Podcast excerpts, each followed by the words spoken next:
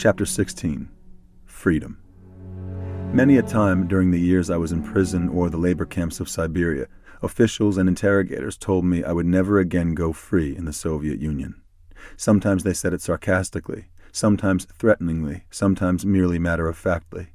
When I was called in for interrogations in the prison camp, as all priests were on a regular basis, it was almost a certainty that sometime in the conversation a camp official would assure me that I would never see freedom again.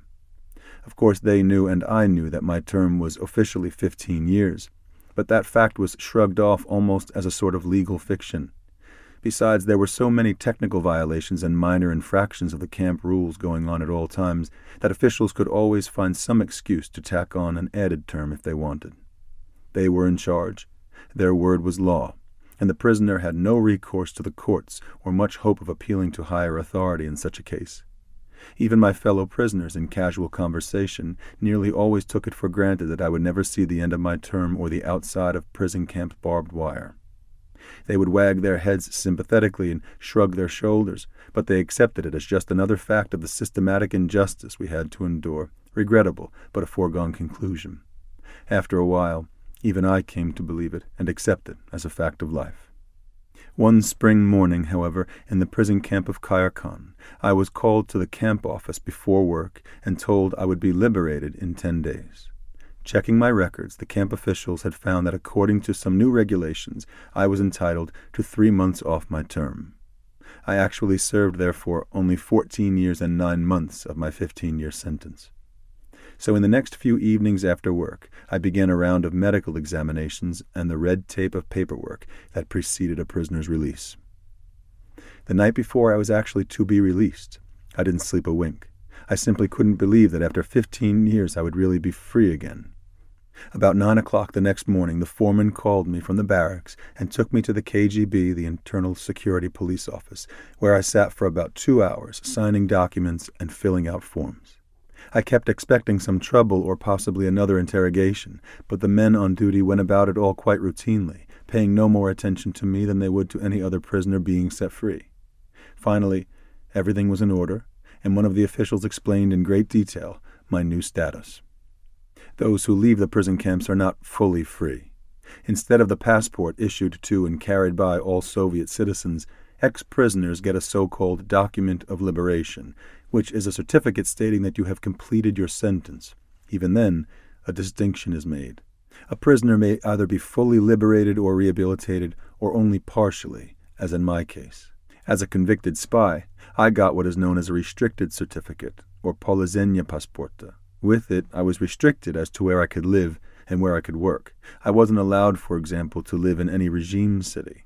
For example, the big cities like Leningrad, Moscow, Kiev, Vladivostok, Tashkent, or in any of the border cities from which, presumably, I might try to leave the country. I could visit such places for periods not to exceed three days, with the express permission of the police and the government. And with a Polizenya Pasporta, one of the first things I had to do in any city was report to the police and register my presence there.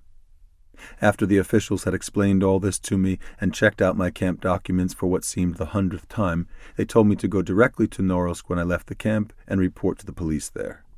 The police, they said, would give me a formal set of identity papers so I would be able to settle down in a city as a free citizen. By noon of an April day in Siberia, all the paper shuffling and explanations were over, and I walked out the main gate of the camp for the last time. Automatically, after I had gone about fifteen paces beyond the gate, I stopped and waited for the guards, as we prisoners did every morning on the way to work. The guards at the gate watched me and laughed. Nine out of ten liberated prisoners made the same mistake out of force of habit. I was so self conscious. I didn't know how to walk like a free man. My arms, dangling at my sides rather than folded behind my back, felt strange. I turned to take a last long look at the camp, almost as if I'd have to tear myself away, and then put my hands in my pockets and walked toward the town of Kayerkan. There was a train at the station. I climbed on board, and no one challenged me or paid the slightest attention to me. I couldn't believe it. The conductor, a woman, collected my fare. I kept expecting her to ask me questions or to raise a difficulty of some sort. She just smiled politely. I sat down in the seat looking out the window, almost in tears, a free man, treated like a free man. I kept waiting for something to happen, for somebody to shout or something to stop the train or someone to point at me, yet nothing happened. The train began to move, and I was free at last. I guess perhaps you have to be deprived of freedom in order truly to realize how precious a gift it is. Certainly, one of the greatest torments to those in prison or in the prison camps was the knowledge and remembrance of what it had once meant to be free. The strict regime of the prisons and the camps only aggravated this feeling, for there everything was fixed. Not only was there confinement behind bars or barbed wire, but the minutest details of the daily order were fixed and inflexible. The prisoner made no decisions for himself. There was a fixed time to rise, a fixed time to report for work, a fixed time for recreation or exercise, a fixed time to retire at night. There were fixed times, too, for the meager meals, and if a man missed them for any reason, he simply went hungry. But worse than all these physical restrictions was the awful realization, beaten into a man by bitter experience and constantly repeated by officials, that a prisoner was a person without rights and to be treated as such. He became, in truth, a thing rather than an individual, with no respect for his dignity or his person or even for his existence as a human being. He was a number, and most often addressed by the guards and officials simply by his prison number. Some men were simply shattered by this realization. Some took refuge in thoughts only of the past, trying to blot out the awful realities of the present and in that way find an escape from the grim life of the camps. Some fell into fits of depression that gradually grew more intense under the pressures of camp life. Some of them simply gave up even the thought of hope and the will to go on. Few such people ever survived. It was only those who accepted the bitter loss of freedom, galling as it was, and resolved to follow their instincts for survival who managed at last to walk out of the camps again. They banded together and formed friendships almost like fraternity brothers because instinct told them that a man alone ran the risk of losing out in the long run. Being with others, constantly communicating with them, gave a man some assurance. He had lost everything, his life was always exposed to the danger of sickness or a physical disability, even of death, and yet he was not alone. Someone in the barracks cared, even if he could not do much to help him, but could only console. Even this much, however, served to restore to some degree a prisoner's sense of human dignity, his sense of worth as a person. He in turn could feel sympathy with his friend's loss of freedom and uncertain future, could share his hope of survival, his memories of the past, his thoughts of the future. The body can be confined, but nothing can destroy the deepest freedom in man, the freedom of the soul and the freedom of mind and will. These are the highest and noblest faculties in man. They are what make him the sort of man he is, and they cannot be constrained. Even in prison, a man retains his free will, his freedom of choice. Even in prison, a man can choose to do good or evil, to fight for survival or to despair, to serve God and others or to turn inward and selfish. Free will remains, and so freedom remains for freedom is simply defined as the state of being free, not coerced by necessity or fate or circumstances in one's choices or actions. That freedom is absolute, and yet freedom itself is not an absolute, as many today would have us believe. Young people, too, often yearn for freedom and independence as if these were somehow absolutes. They speak of freedom as of a good in itself, as if it existed in some ideal order unfettered by obligations and duty. This drive for independence and freedom on the part of the young is a natural thing, a part of the process of growing up, of becoming mature individuals, of cutting the apron strings and preparing for adult life. Yet parents fail in their duty to their children if they let this tendency go unchecked, unrestrained, and do not insist that children exercise their freedom in the context of duties and obligations at home and in school, to parents and family, to friends and to those in authority. For the adult world that a child so ardently desires to attain, that he looks forward to so eagerly and impatiently, is also a world in which freedom is greatly modified by circumstances, by concrete obligations and limitations. And it is only in this real world of daily life that human freedom, such as it is, exists, and not in some ideal order.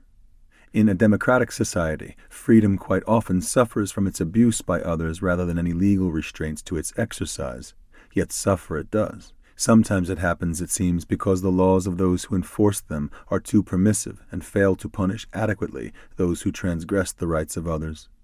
In a totalitarian state, on the other hand, freedom suffers from lack of exercise, for the laws are stringent, the penalties severe, and authorities themselves curtail the rights of citizens. The fact is that the causes that limit the freedom of man in the concrete and real world we live in are many, whether it be freedom of speech or of conscience, whether it be civil or social or religious or personal freedom, no matter under what aspects you consider the notion of freedom, you will always find difficulties in this life that cannot be solved and so render to each man the full freedom he desires. I sat in the train headed for Norilsk, exhilarated by my new freedom, and yet thinking such thoughts. What did it mean for me to be free, for any man to be free? I was out of the prison camps and free from the rigorous daily order, free to order my own life, free to make each day's decisions for myself. In that sense, I was free, yet I was not free of all restrictions. There were certain restrictions on me, especially as an ex prisoner. There would always be special restrictions on me as long as I carried the Polozenia Pasporta. Yet these restrictions differed only in detail from the restrictions that bind every man in every society the rules and observances, laws and customs, even the accepted traditions of family, church, society, or culture. No man's freedom is absolute. Ultimately, the only absolute freedom we have resides in a man's free will, and that freedom was given us by our Creator, essentially so that we might freely choose to love and serve Him. All other creatures serve him out of exigency. By their very being and existence, they witness his power and his love, or reflect his glory and beauty in some way.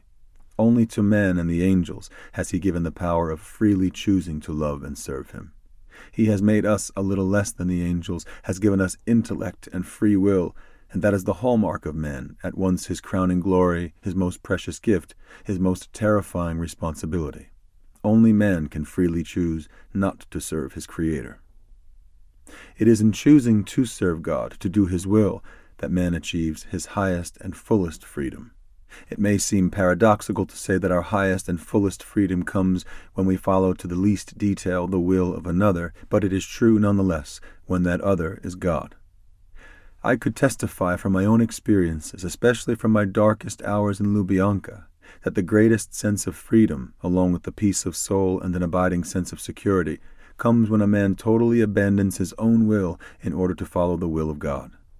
Never again could I doubt that the greatest assurance I could have in my life came from knowingly and willingly following God's will as manifested to me. I knew only too well how shallow and unsafe it was for me to follow my own will, my own inclinations and desires, unless they were in conformity to His. I realized then, and I felt it more deeply each day, that true freedom meant nothing else than letting God operate within my soul without interference, giving preference to God's will as manifested in the promptings, inspirations, and other means He chose to communicate, rather than enacting on my own initiatives. For those who do not believe in God, I suppose such thoughts will seem sheer nonsense or unexplainable stupidity. For me, however, there could be no doubt. The fullest freedom I had ever known, the greatest sense of security, came from abandoning my will to do only the will of God. What was there to fear so long as I did His will? Not death, not failure, except the failure to do His will. For if God is with us, who can stand against us? Choosing to do His will and experiencing the spiritual freedom that followed was my greatest joy and the source of tremendous interior strength. For to know that He directed me in all my actions, that He sustained me with His grace, gave me a sense of peace and courage beyond description. Even in moments of human discouragement, the consciousness that I was fulfilling God's will in all that happened to me would serve to dispel all doubt and desolation. Whatever the trials of the moment, whatever the hardships or sufferings, more important than all these was the knowledge that they had been sent by God and served His divine providence. I could not always fathom the depths of his providence or pretend to understand his wisdom, but I was secure in the knowledge that by abandoning myself to his will, I was doing as perfectly as I could his will for me. Spiritual freedom of this sort, as I knew from bitter experience, is not something that can be attained overnight or ever be possessed in its final form. Every new day, every new hour of every day, every new circumstance and situation, every new act is a new opportunity to exercise and grow in this freedom. What is required for growth is an attitude of acceptance and openness to the will of God, rather than some planned approach or calculated method. Even ascetical practices such as penances, fasting, or mortifications can be hindrances rather than helps if they are self imposed. Striving instead to eliminate all self will, to accept God's will revealed in the circumstances of daily life, is the surest way to achieve growth in conformity to the will of God. It will provide more than enough virtue to be practiced, suffering to be sustained, pain to be borne. More important, it will make us fit instruments to achieve His designs, not only for our own salvation, but for others as well. The service of God must take preference over all else.